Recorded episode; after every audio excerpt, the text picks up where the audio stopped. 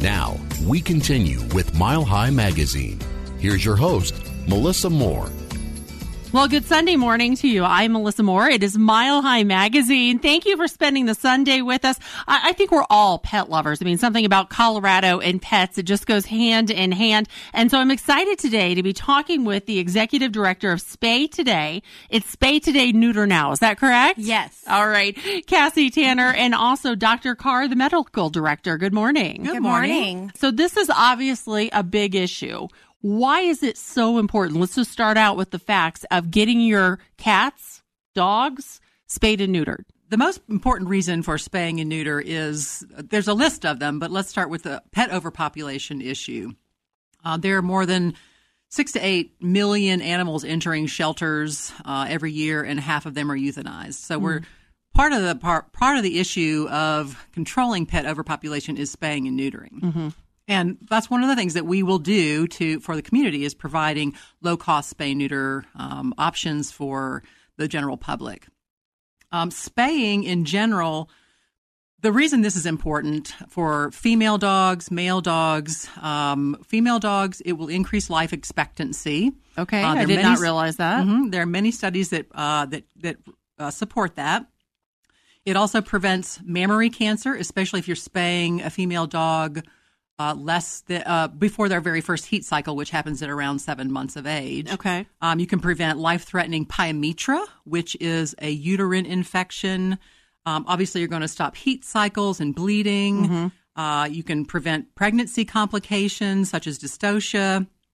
And uh, of course, the blood spotting that uh, comes along with heat cycles, mm-hmm. which is very messy in people's houses. Right. I've never had a pet that went into a cycle. You know, either adopted it from a shelter where it was already spayed and neutered, or I've had a male. So I right. can't imagine. I've heard stories just about, and then all the male dogs like knocking on the back door when it happens. Right, and that is uh, for intact males. We call males intact when they still have their testicles present. I love that we're so clinical. This is yeah, good. This is good be for very me. clinical about yes, that. this is intact good for me. males. Intact, because I have an intact former show dog. so uh, again, neutering a male dog will increase his life expectancy too. What neutering a male dog will do is prevent roaming activity where they're seeking out female mm-hmm. dogs for breeding purposes. Uh, it will decrease unwanted behaviors like aggression, fighting, mm-hmm. urine marking. Um, also prevents, uh, this is unusual, uh, but it will prevent some uh, infectious disease transmission and uh, sexually transmitted diseases. There are such things in For dogs. dogs? Mm-hmm. Really? That's right.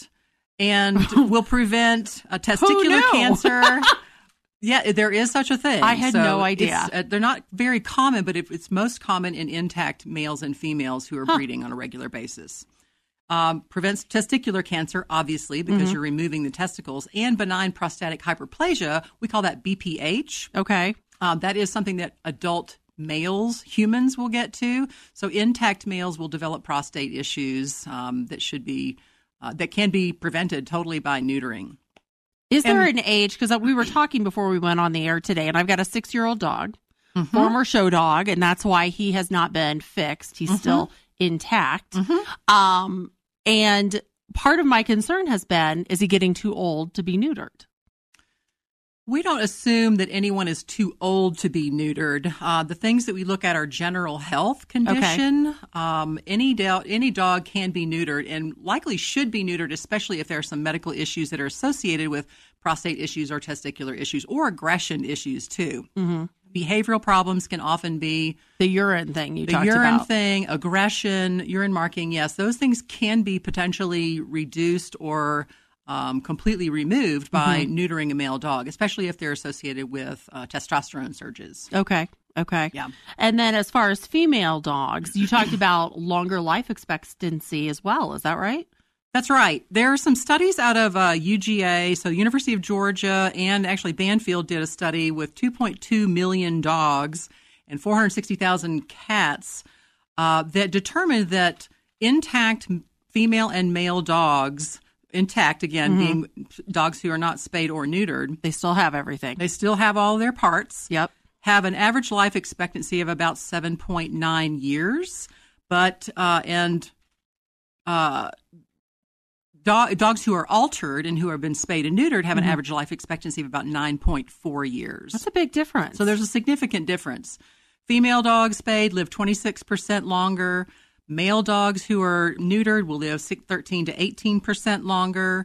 Uh, female cats, this is these are big numbers here. These are really big numbers. female cats who are spayed will live 39% longer than an intact female cat. Wow. And the big one is male cats, Uh-huh. especially um, in, uh, neutered male cats will live uh, 62% longer than an intact male cat. that's unbelievable. Yeah, it's a lot. That's a big, big difference. Very significant difference, yes. And Dr. Carr, I don't know if you want to uh, address this or Cassie, uh, if you're just joining me, Cassie Tanner, Executive Director of Spay Today, Neuter Now.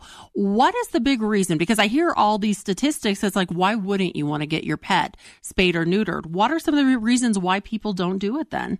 I think for a lot of folks, it's an issue of access. You know, actually, um, the Humane Society of the United States did a really interesting study looking at spay and neuter rates in the United States. They actually found that 90% of pet owners do spay and neuter their pets.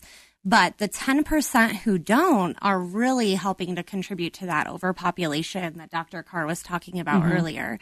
Um, and for that 10%, it is an issue of access, and that's exactly why we exist. And when you Um, talk about access, are you talking about access to a doctor? Are you talking about access to funds to pay for it or both? both. Okay. Yep. So, um, 10% of the people that aren't, 10% of the animals that aren't spayed and neutered are generally living in low income households, and their owners may not have the financial means or the education and information they need to make that decision and then find the resources like low cost spay and neuter to have that happen for their pet. Okay, so we're talking about getting your pet spayed or neutered. Um, what kind of costs now that we've established that's what your foundation does? What kind of cost are we talking about? So at our clinic, we are a high quality, low cost, um, high volume spay and neuter clinic. So we can really keep our costs low by performing a lot of surgeries in one day because our veterinarians like Dr. Carr and our founder, Dr. Piccoli, that's all they focus on and spay and neuter is their specialty. So they can perform 30 to 55 surgeries every single day. Oh my And goodness! so we can do a cat is forty dollars at our clinic. Okay. And dogs are seventy five dollars and up, depending on their weight, um, which is uh, generally about a quarter or less of the cost you would pay at a private practice. and how does I know that you do a lot of fundraising, and we'll get to that. Um, if somebody still doesn't have those funds, Yeah, so that's a great question. We are so fortunate to have some grant funding and a lot of supporters and individual donors who support our Healthy Paws voucher program. It's a program we administer to really help folks that are struggling financially or are experiencing maybe some housing insecurity access free spay and neuter. So our Healthy Paws vouchers um, are administered by community partners like the Action Center in Jefferson County and Colorado Pet Pantry and others. So that if someone really needs that extra assistance, mm-hmm. we can provide that for them. how did this whole program start, and when did it start? So it's really an awesome story. I've only been with Spay Today for three years, but back in 2008, Dr. Angelina Piccoli, our founder, attended a conference in Chicago put on by Spay USA. And she really learned about the high need for more publicly accessible spay and neuter clinics. Uh, and it just became a passion project for her. And she came back to Colorado and um, started working towards opening Spay Today and starting the organization. So we opened in 2009 and we've actually done over 65,000 spay and neuter surgeries since then. That is a huge number. Yeah. Dr. Carr, what made you decide to get involved? I've actually interestingly worked with Spay Today for about eight years, um, working as a relief veterinarian. So, someone who comes in on uh, a needed basis when a veterinarian needs some time off or is on vacation or attend- attending conferences. So, I've been working with Spay Today for a really long time.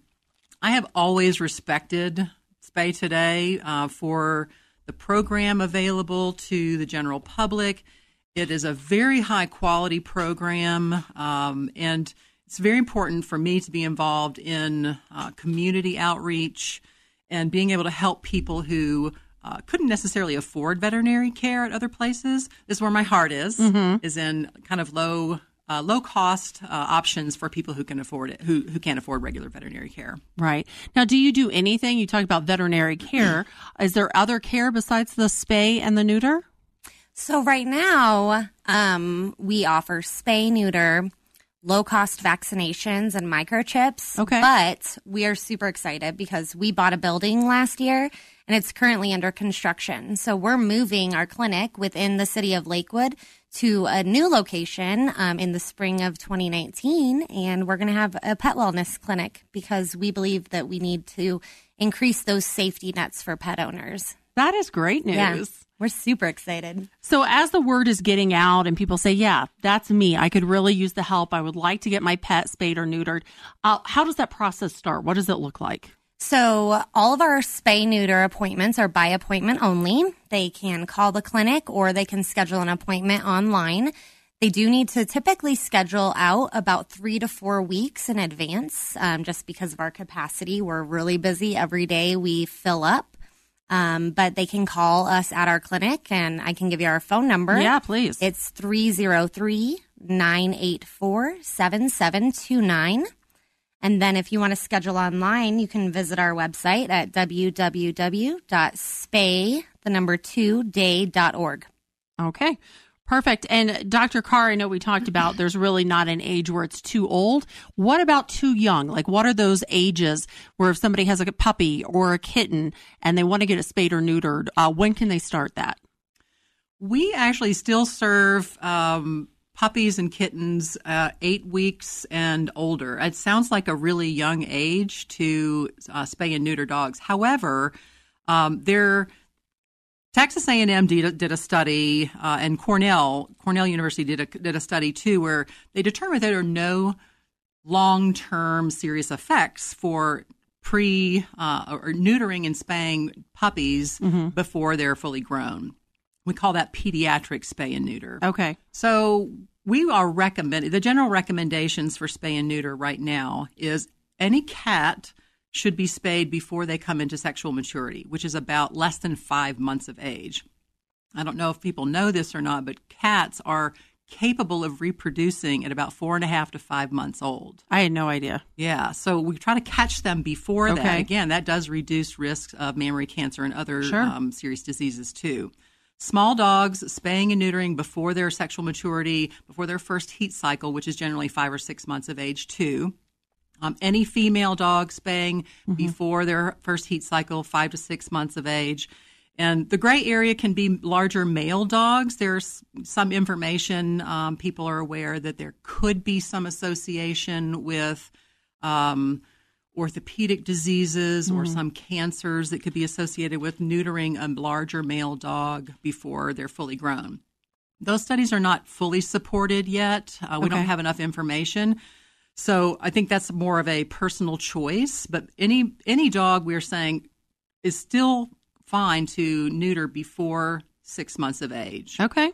All good information. And before we go, I know you've got a big fundraiser come up, coming up for Spay Today, Neuter Now.